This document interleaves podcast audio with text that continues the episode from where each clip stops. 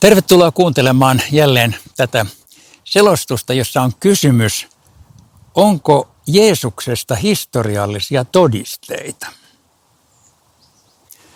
On niitä. Kyllä Jeesuksesta on historiallisia todisteita. Jeesus ei ole pelkästään joku tällainen kirkoissa saarnattava uskon kohde, vaan hän on oikea henkilö, joka on elänyt pari tuhatta vuotta sitten.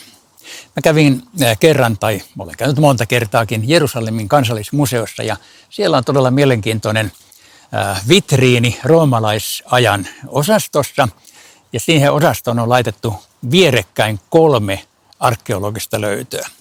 Yksi on ylipappi Kaifaan arkku, toinen on kivi, jossa lukee Pontius Pilatuksen nimi ja kolmas on ristiinnaulitun kantapääluu.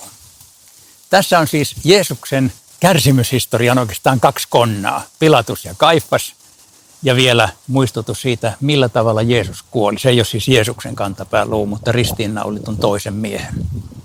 Näiden tekstien takana on siellä seinällä, juutalaisen museon seinällä teksti, jossa kerrotaan Jeesuksesta. Juutalaiset, jotka siis eivät usko, että Jeesus on Jumalan poika ja Messias, niin kuin, niin kuin me kristityt uskomme, ovat kuitenkin laittaneet Jeesusta koskevan tekstin sinne seinälle.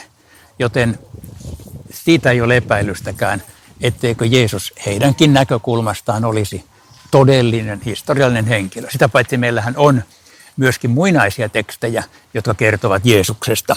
Mä kerron niistä vaikka pari.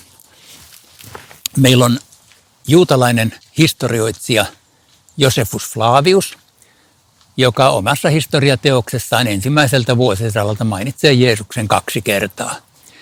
Sitten meillä on pari roomalaista kirjoittajaa, jotka myöskin puhuu Jeesuksesta.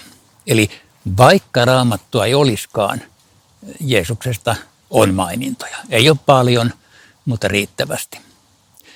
Tietenkin ylivoimasti massiivisin aineisto on Uuden testamentin neljässä evankeliumissa ja Paavalin kirjeissä. Ja niiden historiallisuuttakaan ei yleensä epäillä, joten siitä vaan tutkimaan Jeesusta ja lukemaan Uutta testamenttia.